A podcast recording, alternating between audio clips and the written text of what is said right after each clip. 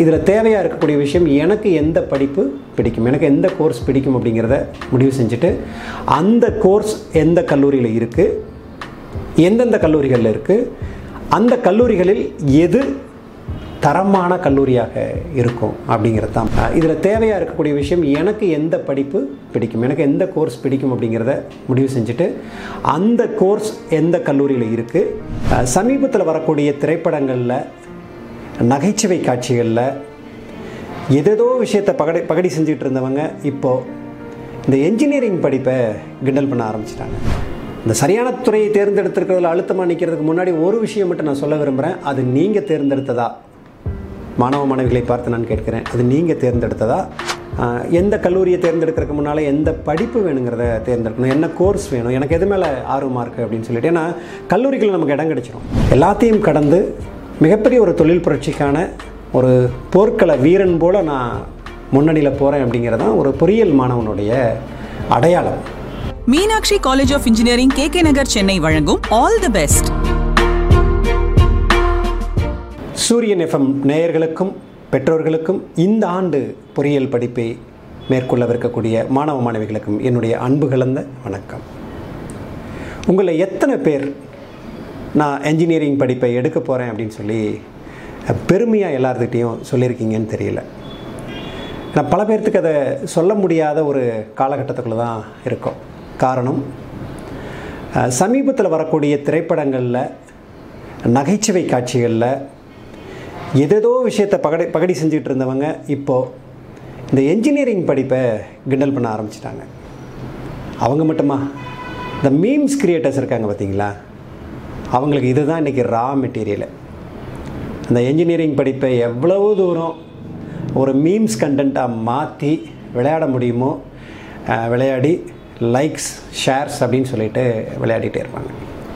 அப்போ அந்த சூழலில் திரைப்படங்களும் இன்றைக்கி வீரியமாக இருக்கக்கூடிய மீம்ஸ்களும் ஒரு விஷயத்தை காமெடியாக அணுகக்கூடிய அந்த தருணத்தில் என்ஜினியரிங் படிப்பை எடுக்கிறதுக்கான ஒரு முடிவை நீங்கள் எடுத்திருக்கிறது வந்து உண்மையிலேயே பாராட்டுக்குரியது.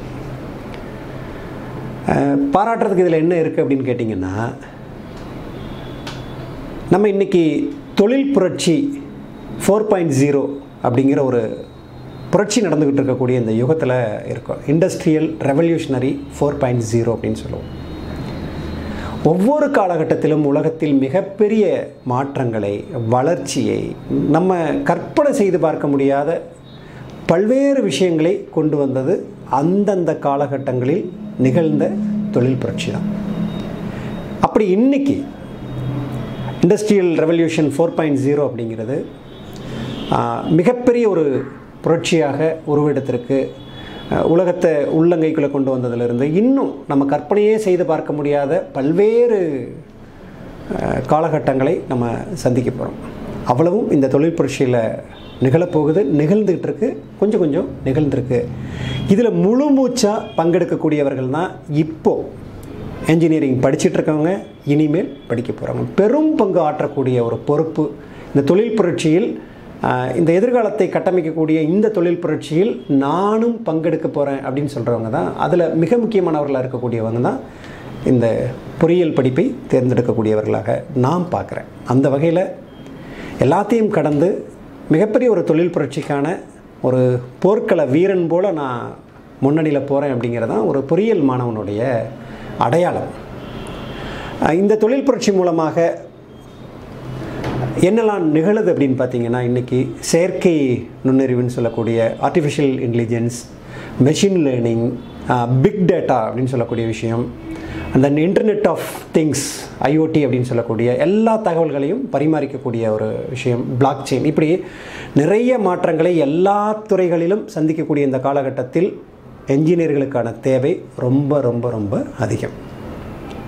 ஏதோ ஒரு காலகட்டத்தில் என்ஜினியரிங் கல்லூரியிலிருந்து வெளியில் வந்திருக்கக்கூடிய பல்வேறு மாணவர்கள் ஒரு குறிப்பிட்ட ஒரு துறைக்குள்ளே மட்டும் போனாங்க. அந்த துறை ஒரு இடத்துல தேங்கிடுச்சு. அதை ஒட்டி சினிமாவும் மீம்ஸும் பேசுது அப்படிங்கிற அதை எல்லாத்தையும் ஒதுக்கி தள்ளிட்டு இந்த புரட்சிக்குள்ளே நம்மளை ஆட்படுத்த வேண்டிய மிக முக்கியமான ஒரு தேவை இருக்குது மிக பிரகாசமான எதிர்காலம் இருக்குது எல்லாத்துக்கும் இங்கே இருக்குது இல்லைன்னா எதுவுமே கிடையாது. ஏன்னா அவ்வளவு மாற்றங்களை நம்ம சந்திக்க போகிறோம் அந்த மாற்றங்களுக்காக நம்ம தொடர்ந்து உழைத்து கொண்டே இருக்கும் பொழுது அதற்கான தேவை இருக்குது அப்போது என்ஜினியரிங் படிப்பை நீங்கள் தேர்ந்தெடுத்துருக்கீங்க அப்படின்னு சொன்னால் அது ஒரு மிகச்சரியான ஒரு முடிவு. அதில் எந்த சந்தேகமும் வேண்டியதில்லை. யார் எது சொன்னாலும் அதை ஒட்டுமொத்தமாக புறந்தள்ளிட்டு நீங்கள் சரியான ஒரு துறையை தான் தேர்ந்தெடுத்திருக்கீங்கிறதுல ரொம்ப அழுத்தமாக நிற்கலாம் இந்த சரியான துறையை தேர்ந்தெடுத்திருக்கிறதுல அழுத்தமாக நிற்கிறதுக்கு முன்னாடி ஒரு விஷயம் மட்டும் நான் சொல்ல விரும்புகிறேன் அது நீங்கள் தேர்ந்தெடுத்ததா? மாணவ மாணவிகளை பார்த்து நான் கேட்கிறேன். அது நீங்கள் தேர்ந்தெடுத்ததா? அல்லது அடைய முடியாத உங்களுடைய பெற்றோர்களுடைய கனவா? அல்லது யாரையோ பார்த்து நம்ம அதுக்கு போகணும்னு நினச்சிருக்கீங்களா? இது எல்லாத்தையும் தெளிவுபடுத்திக்கோங்க. இதில் முன்னுரிமை நீங்கள் தேர்ந்தெடுத்ததாக தான் இருக்கணும். அது இருந்தால் தான் உயிர்ப்போடு அந்த துறைக்குள்ளே இயங்க முடியும். உங்களுக்கு இன்ஜினியரிங் படிப்பு மேலேயே ஆசை இல்லை கட் ஆஃப் மார்க் இருக்குது நல்ல மார்க் வாங்கியிருக்கேன் கவுன்சிலிங்கில் நல்ல ஒரு காலேஜ் கிடைக்கும் அது அப்பா அம்மாவுடைய கனவாக இருக்குது ஆனால் எனக்கு விருப்பம் இல்லை அப்படின்னா நீங்கள் தயவுசெய்து மறுபரிசீலனை செய்யலாம். அப்போ இது யாருக்கானதுன்னா எந்த ஒரு மாணவன் மாணவி தன்னுடைய பேர்னிங் டிசையராக என்ஜினியரிங் வச்சுருக்காங்களோ அவங்களுக்காக தான் நான் இந்த இதில் பேசணும்னு நினைக்கிறேன். அவங்களுக்கு தான் அது சரியானதாகவும் இருக்கும். சில பேர்த்துக்கு விருப்பமே இல்லைன்னா அவங்க மறுபரிசீலனை செய்யும். சில பேர்த்துக்கு தெரியாது. எதுவாக இருந்தாலும் நான் ஏற்றுக்குவேன் எதுவாக இருந்தாலும் என்னால் பரிமளிக்க முடியும் அப்படின்னு தோணுச்சுன்னா அவங்களுக்கும் இது பொருத்தமானதாக தான் இருக்கும். அப்போது நான்காவது தொழில் புரட்சியில் முன்கள வீரர்களாக நிற்கக்கூடிய எதிர்காலத்தில் ஒரு பொறியியலாளராக வரக்கூடிய நீங்கள் இன்றைக்கி செய்ய வேண்டிய மிக முக்கியமான விஷயம் எந்த களத்தில் நம்ம பயிற்சி எடுத்துக்கிட்டு வெளியில் வர்றது? ஒரு பொறியியலாளராக ஒரு என்ஜினியராக வெளியில் வர்றப்போ எந்த களத்தில்? எந்த களம்ங்கிறது இங்கே எந்த கல்லூரியில் நான் தேர்ச்சி அடைஞ்சு வெளியில் வர்றதுங்கிறது தான் முக்கியம். அதில் அதில் தான் இந்த சூட்சமே இருக்குது என்ஜினியரிங் ஏன் பகடிக்குள்ளாச்சு? எல்லாரும் கிண்டல் பண்ண ஆரம்பித்தாங்க ஒரு காமெடிக்கான ஏன்னா அது சரியான கல்லூரிகளில் அந்த இடம் கிடைக்காத ஒரு காரணத்தினால நிறைய எண்ணிக்கையை ஒரு தரமற்ற முறையில் தந்த ஒரு காரணத்தினால தான் அது அந்த இடத்துக்கு போயிடுச்சு. அப்போ நம்ம இந்த புரட்சியில் ஏற்ப ஈடுபடுத்தக்கூடிய நம்ம அதில் சரியான நபராக இருக்கணும்னா சரியான கல்லூரியை தேர்ந்தெடுக்கணும். அதுதான் இப்போ இருக்கு இப்போ இந்த சரியான கல்லூரியை எந்த அடிப்படையில் தேர்ந்தெடுக்கிறது அப்படின்னு பார்த்தா நமக்கு தமிழகத்தில் நம்முடைய கல்வி திட்டத்தின் மூலமாக போகக்கூடியதில் அண்ணா பல்கலைக்கழகத்துக்கு கீழே வரக்கூடிய கல்லூரிகள் தான் நமக்கான வாய்ப்புகள் வரும். அதில் பார்த்திங்கன்னா அண்ணா பல்கலைக்கழகத்தில் இருக்கக்கூ அதனுடைய சென்னையில் இருக்கக்கூடிய கல்லூரிகள். அடுத்தது அண்ணா பல்கலைக்கழகத்தின் கீழ் பல்வேறு மாவட்ட தலைநகர்களில் இயங்கக்கூடிய கல்லூரிகள். அதற்கடுத்தது அரசு பொறியியல் கல்லூரிகள். அரசு நிதி உதவி பெரும் பொறியியல் கல்லூரிகள். தனியார் சுயநிதி தனியார் பொறியியல் கல்லூரிகள். இந்த கல்லூரிகளுக்குள்ளே தான் நம்ம நம்முடைய பொறியியல் படிப்பை அடுத்த நான்கு ஆண்டுகளுக்கு படித்து நம்மளை தயார்படுத்திக்கிட்டு வெளியில் வர வேண்டும். அப்போ இந்த கல்லூரியில் எந்த கல்லூரியை நான் தேர்ந்தெடுக்கிறது? முதல்ல நம்ம முடிவு செய்ய வேண்டிய விஷயம் எந்த படிப்பை தேர்ந்தெடுக்கிறதுங்கிறது. அடுத்தது எந்த கல்லூரியை தேர்ந்தெடுக்கிறது? அப்போது நம்மக்கிட்ட இருக்கக்கூடிய மதிப்பெண்ணை வச்சு ஒரு கல்லூரியில் இடம் கிடைக்கிது. அந்த கல்லூரி நல்லதாக கூட இருக்கலாம். ஆனால் அது எனக்கான படிப்பு அங்கே இல்லை. அந்த கோர்ஸ் அங்கே இல்லை அப்படின்னா நம்ம முடிவை மறுபரிசீலனை செய்யலாம். அடுத்ததாக இதில் தேவையாக இருக்கக்கூடிய விஷயம் எனக்கு எந்த படிப்பு பிடிக்கும்? எனக்கு எந்த கோர்ஸ் பிடிக்கும் அப்படிங்கிறத முடிவு செஞ்சுட்டு அந்த கோர்ஸ் எந்த கல்லூரியில் இருக்குது எந்தெந்த கல்லூரிகளில் இருக்குது அந்த கல்லூரிகளில் எது தரமான கல்லூரியாக இருக்கும் அப்படிங்கிறது தான் பார்க்கணும். அப்போது ஒரு கல்லூரியை தேர்ந்தெடுக்கிறதுக்கு நான் மூன்று விஷயங்களை முக்கியமானதாக பார்ப்பேன். ஏஐசிடின்னு சொல்லக்கூடிய all India council for technical education அப்படிங்கிறத கீழே நம்முடைய பொறியியல் கல்லூரிகள் வருகின்றன. அந்த பொறியியல் கல்லூரிகளுக்கு சில அளவீடுகள் வச்சுருப்பேன் எப்பவுமே. அந்த அளவீடுகளில் மிக முக்கியமானதாக நான் பார்க்கக்கூடியது நேக் அப்படின்னு சொல்லக்கூடிய NAAC national assessment accreditation council அந்த அங்கீகாரம் பெற்றிருக்கக்கூடிய கல்லூரியாக அது இருக்கா? இந்த கல்லூரியுடைய அங்கீகாரத்தில் அவங்க ஒரு தரவரிசை பட்டியல் கொடுத்துருப்பாங்க. கிரேட் அப்படின்னு ஒன்று கொடுத்துருப்பாங்க. இன்னொரு இடத்துல வந்து cumulative grade points average CGPA அப்படின்னு ஒரு பாயிண்ட்ஸ் கொடுத்துருப்பாங்க. இந்த புள்ளிகள் எவ்வளவு அந்த கல்லூரி வாங்கியிருக்கு அப்படின்னு பார்க்கணும். எந்த மாதிரியான கிரேட் அவங்க வச்சுருக்காங்க? ஏ ப்ளஸ் ப்ளஸ் கல்லூரியாக இருக்கா? ஏ ப்ளஸ் கல்லூரியாக இருக்கா? ஏ பி இப்படி கிரேட் இருக்கும். ஸோ நாக் அக்ரெடிடேஷன் இருக்கக்கூடிய கல்லூரியாக அதில் கிரேட் எந்த அளவுக்கு வச்சுருக்காங்க? அவங்களுடைய சிஜிபிஏ எந்தளவுக்கு இருக்குது அப்படிங்கிறத பார்க்கணும். இந்த நேக் அக்ரெடிடேஷன் வாங்கக்கூடிய இந்த அங்கீகாரம் வாங்கக்கூடிய கல்லூரிகள் தான் உண்மையில் அந்த கல்லூரி தன்கிட்ட இருக்கக்கூடிய பலம் பலவீனம் என்ன? ஸ்ட்ரென்த் அண்ட் வீக்னஸ் என்ன? என்ன ஆப்பர்ச்சுனிட்டிஸ் அவங்களுக்கு இருக்கும் அப்படிங்கிற விஷயத்தெல்லாம் அவங்களுடைய ரிவ்யூ ப்ராசஸ் மூலமாக தெரிஞ்சுக்க முடியும்.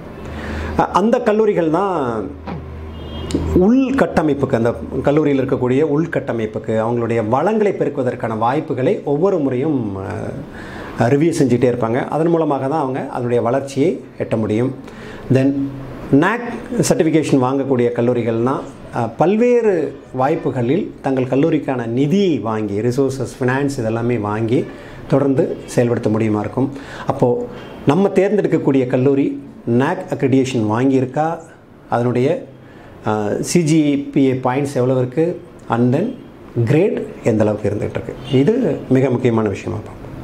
அடுத்து நேக் சர்டிஃபிகேஷன் வாங்கியிருக்கு. அந்த கல்லூரியை எந்த அடிப்படையில் அடுத்தது நம்ம தேர்ந்தெடுக்கணும் அப்படின்னு சொல்லி பார்த்தோம்னா ministry of human resource and development மனிதவள மேம்பாட்டுத்துறைக்கு கீழே ஒரு துறை இயங்கிட்டுருக்கு அவங்க வந்து national institutional ranking frame work என்ஐஆர்எஃப்னு சொல்லக்கூடிய இந்த அமைப்பு என்ன பண்ணுறாங்கன்னா ஒவ்வொரு கல்லூரியிலுமிருந்து தரவுகளை தொடர்ந்து வாங்கிட்டே இருக்காங்க. அங்கே இருக்கக்கூடிய டேட்டாஸ் எல்லாத்தையும் கலெக்ட் பண்ணி அதன் அடிப்படையில் ஒவ்வொரு ஆண்டும் என்ஐஆர்எஃப் இந்த ரேங்கிங் எந்த அளவில் இருக்குது அப்படின்னு சொல்லி அவங்க கொடுக்குறாங்க. இந்த ரேங்கிங் நூறுக்குள்ளே இருந்தால் ஒரு சிறந்த கல்லூரியாக நம்ம கருத்தில் கொள்ளலாம். ஓரளவுக்கு சிறந்த கல்லூரி அப்படிங்கிறது அந்த இரநூறுக்குள்ளே அந்த ரேங்கிங்கில் இருக்கணும். இப்போ உதாரணத்துக்கு நேக் அக்ரிடியேஷன் வாங்கியிருக்கக்கூடிய கல்லூரிகள் ஒரு ஐயாயிரம் இருக்குது அப்படின்னு உதாரணத்துக்கு வச்சுட்டோன்னா அதில் என்ஐஆர்எஃப் ரேங்கிங்குள்ளே வரக்கூடிய கல்லூரிகள் சுமாராக ஐந்தில் ஒரு மடங்கு தான் ஐந்தில் ஒரு பங்கு தான் வர்றாங்க. ஒரு சுமாராக ஆயிரம் கல்லூரிகள் தான் வர்றாங்க. இது என்னென்னா இவங்க கொடுக்கக்கூடிய தகவல்கள் கல்லூரியெலாம் நாங்கள் இதெல்லாம் சரியாக பண்ணியிருக்கோம் இதெல்லாம் எங்ககிட்ட சிறப்பாக இருந்துகிட்ருக்கு இவ்வளோ விஷயங்கள் இருந்துகிட்ருக்குன்னு என்னெல்லாம் தகவல்கள் கொடுக்குறாங்களோ அந்த தகவல்களுடைய அடிப்படையில் தான் அவங்க அந்த ரேங்கிங் கொடுக்குறாங்க. அந்த தரவரிசைக்குள்ளே வரக்கூடிய கல்லூரியை நம்ம தேர்ந்தெடுக்கிறோமா அப்படிங்கிறது மிக முக்கியமானது. என்ஐஎஃப் என்ஐஆர்எஃப் ரேங்கிங் வந்து எந்த அடிப்படையில் கொடுக்குறாங்கன்னு பார்த்தா அந்த கல்லூரியில் இருக்கக்கூடிய teaching learning and resource TLR அப்படின்னு சொல்லுவோம். அங்கே கற்பிக்கக்கூடிய முறை நவீனமான முறைகளில் எந்த அளவுக்கு எக்யூப்மெண்ட்ஸ் வச்சவங்க கற்பிக்கிறாங்க. ஏன்னா ஸ்கூல் மாதிரி ஒரு போர்டில் எழுதி போட்டு நீங்கள் நோட்ஸ் எடுத்துகிட்டு போங்க சாக் பீஸ் வச்சு எழுதுறதுங்கிறதெல்லாம் இன்றைக்கி கிடையாது. அப்போ இன்றைக்கி நவீனமாக ஒரு ஒரு ஒரு துறையில் நான்கு இந்த வகுப்பறைகள்லையாவது அவங்களுக்கு வந்து எல்சிடி ப்ரொஜெக்டர் வேணும். ஏதோ ஒரு விஷயத்தை வெளியில் இருக்கிறத கொண்டு வந்து நேரடியாக உங்களுக்கு காட்டக்கூடிய வாய்ப்பு அந்த வகுப்பறையில் இருக்கா அப்படிங்கிறதெல்லாம் பார்க்கணும். இந்த மாதிரி பல்வேறு அளவீடுகள் வச்சு டீச்சிங் லேர்னிங் அதற்கான ரிசோர்ஸஸ் என்ன இருக்குங்கிறத மிக முக்கியமான ஒரு அளவீடாக அதில் எடுத்துக்கிறாங்க. இந்த லேர்னிங் அப்படிங்கிறது இங்கே என்ஜினியரிங் பொறுத்தல ரொம்ப முக்கியமானது. ஸ்கூல் லைஃப்பில் இது வரைக்கும் நம்ம ரீடிங் தான். என்ன சப்ஜெக்ட் இருக்கோ அந்த பாடத்தை படிச்சுட்டு போய் எழுதுனா போதும். பட் என்ஜினியரிங்கில் பாடத்தை ரீடிங்லாம் கிடையாது. படிச்சுட்டுலாம் போய் பத்தாது. லேர்னிங் வி ஷுட் லேர்ன் இந்த லேர்னிங் சரியாக இருந்தால் தான் இந்த அளவீடுகளுக்குள்ளே அவங்களுக்குள்ளே வர முடியும். Meenakshi college of engineering K K Nagar Chennai. Wake up to the new horizon. Programs in BE, BTech, BArch, ME, MCA, MBA, MArch, and PhD. MOUs with over half of the Fortune 100 companies. Meenakshi College of Engineering on a mission to impart quality education. அதே போல் research and professional practice எந்த அளவுக்கு அந்த கல்லூரியில் இருக்குது எவ்வளோ தூரம் research போகுதோ இப்போ லேர்னிங்னு சொல்கிறப்பவே இவங்க தேடி தேடி படிக்க வேண்டியதாக இருக்கும் அண்ட் தென் என்ஜினியரிங் அப்படிங்கிறது it's always based on research அந்த ரிசர்ச்சுக்கு எவ்வளவு முக்கியத்துவம் அந்த கல்லூரி கொடுக்கு? அந்த ரிசர்ச் அந்த அதற்கான வாய்ப்புகளை கொடுக்குற அளவுக்கான ஃபேக்கல்ட்டி மெம்பர்ஸ் அவங்ககிட்ட இருக்காங்களா? எவ்வளோ பிஹெச்டிஸ் இருக்காங்க? எவ்வளோ பேர் கண்டினியூஸாக பேப்பர் சப்மிஷன் பண்ணிகிட்டு இருக்காங்க ஸோ ஸ்டூடெண்ட்ஸை எவ்வளோ தூரம் அவங்களால கொண்டு வர முடியும் அப்படிங்கிறது எல்லாமே மிக முக்கியமானதாக இருக்கும். அண்ட் தென் கிராஜுவேஷன் அவுட்கம்ஸ் ஒரு டிபார்ட்மெண்ட்டில் ஒரு வருஷத்துக்கு இவ்வளவு மாணவர்கள் புதுசாக வர்றாங்க அப்படின்னா ஒவ்வொரு ஆண்டும் அவங்க வெளியில் போகக்கூடிய கிராஜுவேஷன் எண்ணிக்கைங்கிறது ரொம்ப முக்கியமாக இருக்கும். அப்போது என்ஐஆர்எஃப் அங்கே இருக்கக்கூடிய teaching learning resources and then research and professional practice and then graduation outcomes இது எல்லாத்தையும் வச்சு தான் ஒரு ரேங்கிங் கொடுக்குறாங்க. எந்தெந்த கல்லூரிகள் அவங்கக்கிட்ட இருக்கக்கூடிய அளவீடுகளை கொடுக்குறாங்களோ டேட்டாஸ் கொடுக்குறாங்களோ அதன் அடிப்படையில் வருது. அப்போது நம்ம கல்லூரியை தேர்ந்தெடுக்கிறதுக்கு இரண்டாவதாக மிக மிக முக்கியமாக பார்க்க வேண்டியது இந்த தரவரிசைக்குள்ளே வராங்களாம்.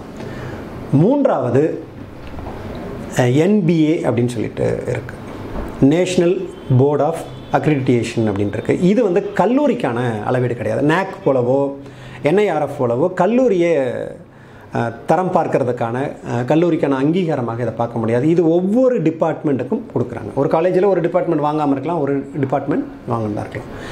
இதுக்கு முன்னே நம்ம முதல்ல பேசணும்ல ஒரு விஷயம். எந்த கல்லூரியை தேர்ந்தெடுக்கிறதுக்கு முன்னால் எந்த படிப்பு வேணுங்கிறத தேர்ந்தெடுக்கணும். என்ன கோர்ஸ் வேணும்? எனக்கு எது மேலே ஆர்வமாக இருக்குது அப்படின்னு சொல்லிட்டு ஏன்னா கல்லூரிக்குள்ள நமக்கு இடம் கிடைச்சிரும். கவுன்சிலிங்கில் போவோம் அல்லது அங்கே வந்து ஒரு சீட் இருக்கும். ஆனால் நான் கேட்குற சீட் அங்கே கிடைக்குதா? அந்த கோர்ஸ் எனக்கு கிடைக்குதா?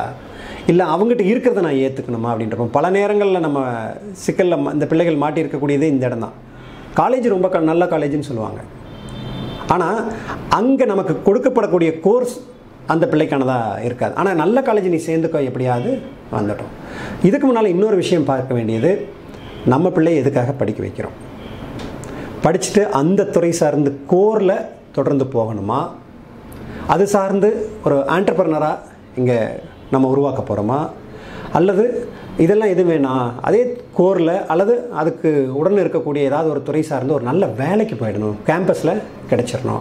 இதெல்லாமே தெளிவுபடுத்திக்கணும். இதில் கோரில் ரிசர்ச் சைடில் போகிறோன்னா அதுக்கு சில கல்லூரிகள் மிகச்சரியானதாக இருக்கும். அவங்க கேம்பஸில் கூட பெரிய பெர்ஃபார்மன்ஸ் பண்ண மாட்டாங்க.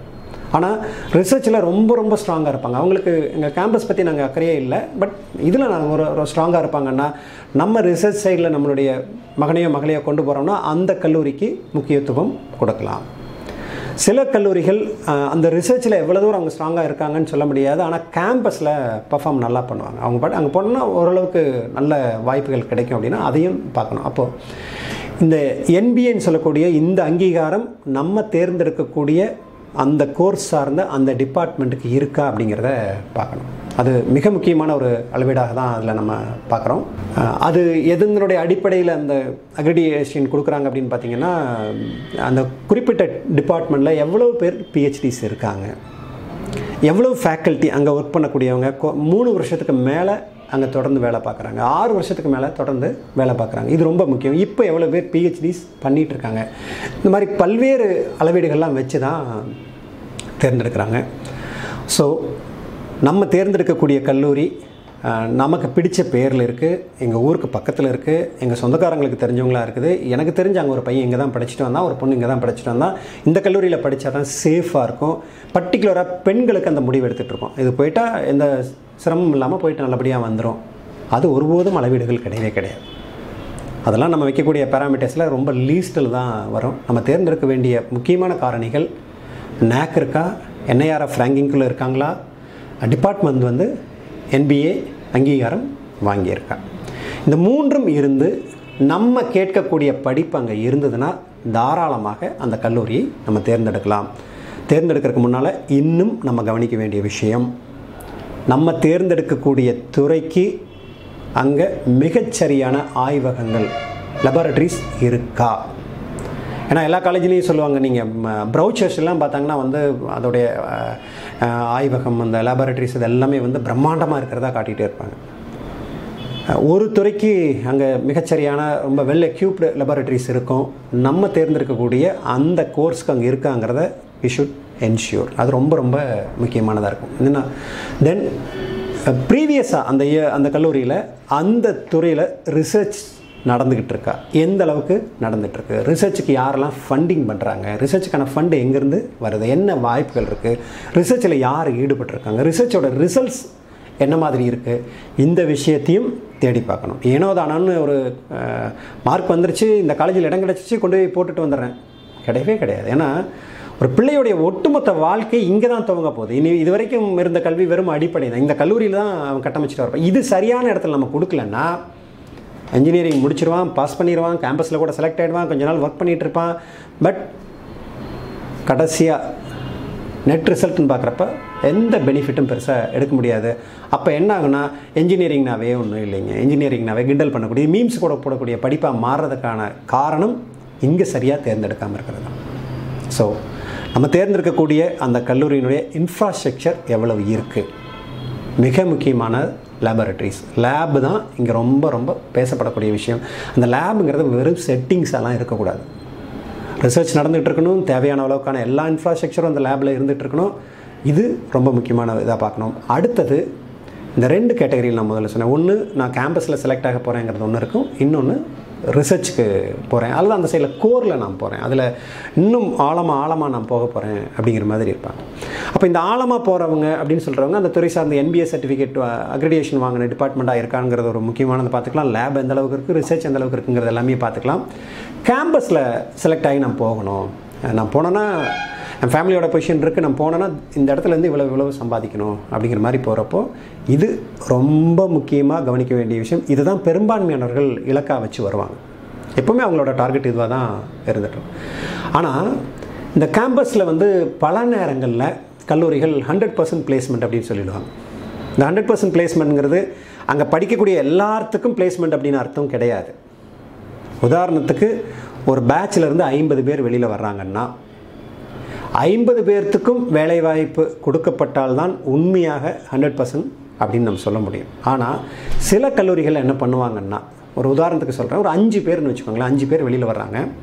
ரெண்டு பேர்த்துக்கு பிளேஸ்மெண்ட்டே வரல. சரியா?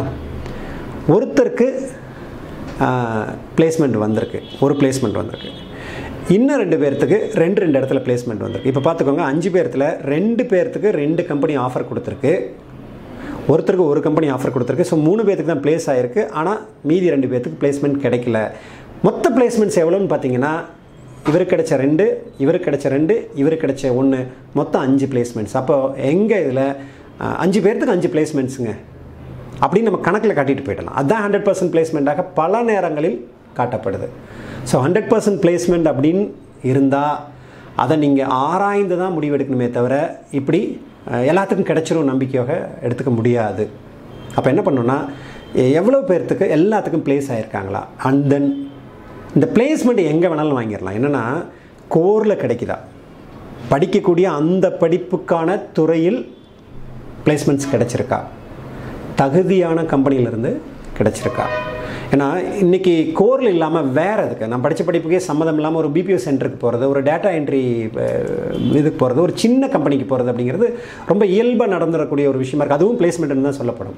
நம்ம இந்த இடத்துல என்ன பார்க்கணுன்னா பிளேஸ்மெண்ட்டோடைய ஆவரேஜ் ஸ்கேல் ஆவரேஜ் சேலரி என்ன? இந்த வருஷம் எவ்வளோ பேர் பிளேஸ் ஆகிருக்காங்க பிளேஸ் ஆனவங்களுடைய நம்பர்ஸ் எக்ஸாக்ட் நம்பர்ஸ் பிளேஸ்மெண்ட்ஸ் கிடையாது. பிளேஸ் ஆனவர்களுடைய நம்பர்ஸ் எவ்வளோ ஸ்டூடெண்ட் பிளேஸ் ஆகிருக்காங்க எவ்வளோ பிளேஸ்மெண்ட் கிடைச்சதுங்கிறது இல்லை ஏன்னா முதல்ல சொன்னல அஞ்சு பேர்த்தில் ரெண்டு பேர்த்துக்கு கிடைக்கல. ஆனால் அஞ்சு பிளேஸ்மெண்ட்ஸ் அங்கே வந்தது. வாய்ப்புகள் வந்தது. ஆனால் மூணு பேர் அஞ்சு இடத்துல ஒர்க் பண்ண முடியாது இல்லை அப்போ அது மூணு பிளேஸ்மெண்ட்டாக தான் எடுத்துக்க முடியும். இப்போ எவ்வளோ பேர் பிளேஸ் ஆகியிருக்காங்க அவங்களுடைய ஆவரேஜ் சேலரி என்ன? இது மிக முக்கியமாக கவனிக்கப்பட வேண்டிய ஒரு விஷயம். இது இதனுடைய அடிப்படையில் தான் நம்ம பிளேஸ்மெண்ட்ஸை எடுத்துகிட்டு போக முடியும். Meenakshi college of engineering K K Nagar Chennai. Wake up to the new horizon. Programs in BE, BTech, BArc, ME, MCA, MBA, MArc, and PhD. MOUs with over half of the Fortune 100 companies. Meenakshi College of Engineering on a mission to impart quality education. பொதுவாக நிறைய நம்பர்ஸில் placements எப்படி வரும்னு பார்த்தீங்கன்னா அந்த கல்லூரியில் இருக்கக்கூடிய மாணவர்களுடைய தரத்தை பொறுத்து தான் வரும் சும்மாலாம் ஒரு கம்பெனி காலேஜோடைய வெறும் அட்ராக்ஷனுக்காகலாம் கொடுத்துறது ஸோ அங்கே இருக்கக்கூடிய அவுட்கம்ஸ் எப்படி இருக்குது ரிசல்ட்ஸ் எவ்வளவு இருக்குது யூனிவர்சிட்டியோட ரிசல்ட்ஸ் எவ்வளோ இருக்குது இது எல்லாத்தையும் பேஸ் பண்ணி தான் ஜென்ரலாக கேம்பஸ்க்கு வந்து பிளேஸ்மெண்ட்ஸ்க்காக வருவாங்க. அப்போ இந்த மாணவர்களுடைய தரம் எங்கேருந்து தீர்மானிக்கப்படுதுன்னா நம்ம ஏற்கனவே சொன்ன என்பிஏ அக்ரிடியேஷன் இருக்கிறதுங்கிறது ரொம்ப முக்கியம். அதை தாண்டி ஃபேக்கல்ட்டியோட ஸ்ட்ரென்த் எவ்வளோ இருக்குது அந்த காலேஜில் நம்ம ஒரு காலேஜில் அட்மிஷன் போடுறோன்னா நம்ம கேட்டு தெரிய வேண்டிய விஷயம் இந்த டிபார்ட்மெண்ட்டில் ஃபேக்கல்ட்டியோட ஸ்ட்ரென்த் என்ன? யூஸ்வல் நாம் சொல்லக்கூடிய விஷயம்னா இருபது மாணவர்களுக்கு ஒரு ஃபேக்கல்ட்டி வேணும். ஸோ அந்த டிபார்ட்மெண்ட் முழுக்க முந்நூறு பேர் படிக்கிறாங்க அப்படின்னா பதினஞ்சு ஃபேக்கல்ட்டி அப்படிங்கிறது நாம்ஸ் அது போதும் அப்படின்னு சொல்லி பார்க்குறாங்க. ஆனால் ஓ நல்ல குவாலிட்டியாக இருக்கக்கூடிய ஒரு கல்லூரி இது என்ன பண்ணுவாங்கன்னா இருபது மாணவர்களுக்கு ஒரு ஃபேக்கல்ட்டி அப்படிங்கிறது இல்லாமல் பதினஞ்சு ஸ்டூடெண்ட்ஸ்க்கு ஒரு ஃபேக்கல்ட்டின்னு கொண்டு வருவாங்க.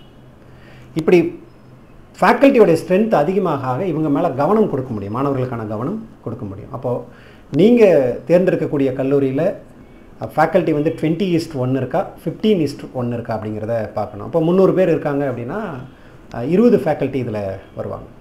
இன்னும் ரொம்ப சிறப்பான ஒரு கல்லூரி அப்படிங்கிறது பனிரெண்டு மாணவர்களுக்கு ஒரு ஃபேக்கல்ட்டி கொடுக்குறாங்க. அப்படி அந்த ஸ்கேலும் நம்ம கணத்தில் எடுத்துக்கலாம். அப்படி எடுக்கிறப்போ நமக்கு ரிசர்ச்சுக்கான வாய்ப்பு நிறைய நிறைய இதில் கிடைக்கும். இது வரைக்கும் போகிற போக்கில் படிச்சுட்டு வந்துட்டோம். இதுக்கு மட்டும் இவ்வளோ மெனக்கடணுமா? எஸ் ஏன்னா முதலே சொன்ன மாதிரி இதுதான் வாழ்க்கையை தீர்மானிக்க போகக்கூடிய விஷயமா இருக்கு. இது என்னன்னே தெரியாமல் நம்ம போயிட்டு ஒரு காலேஜில் ஒரு சீட்டை எடுத்துக்கிட்டு அது நம்ம பிள்ளைகளுக்கு பிடிச்சதாக கூட இல்லாமல் இருக்கும்.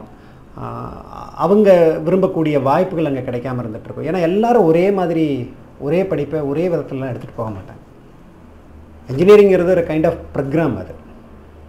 இது முழுக்க முழுக்க லேர்னிங் சிஸ்டத்துக்குள்ளே இருக்கிறதுனால அவங்க அவங்களுக்கு எந்த ஆர்வம் இருக்கோ அதுக்கேற்ற மாதிரியான ஒரு படிப்பை அவங்க தேடுறதுனால இது எல்லாத்துலேயும் நம்ம கவனம் எடுத்துக்கணும். ஏன்னா இதில் இருந்து தான் வாழ்க்கை தொடங்க போகிறோம் இதில் நம்ம சரியாக பண்ணலை அப்படின்னா ரெண்டு பிரச்சனை வருது. ஒன்று என்ன நான் நாலு வருஷத்தை அங்கே ஸ்பெண்ட் பண்ணுறேன் நாலு வருஷம் சில லட்சங்களை அங்கே செலவழிக்க போகிறேன் ஆனால் எனக்கு கடைசியாக முடிச்சுட்டு பார்க்குறப்போ ஒரு நாலு வருஷம் அங்கே இருந்தங்க. அந்த ஒரு அந்த எக்ஸ்பீரியன்ஸை தாண்டி நான் பெருசாக ஒன்றும் லேர்ன் பண்ணிட்டு வெளியில் வரல அப்படின்னு சொன்னால் இளமையில் நாலு வருஷம் மிக முக்கியமான நாலு வருஷம் அங்கே வீணடி வீணடிக்கப்பட்டிருக்கு.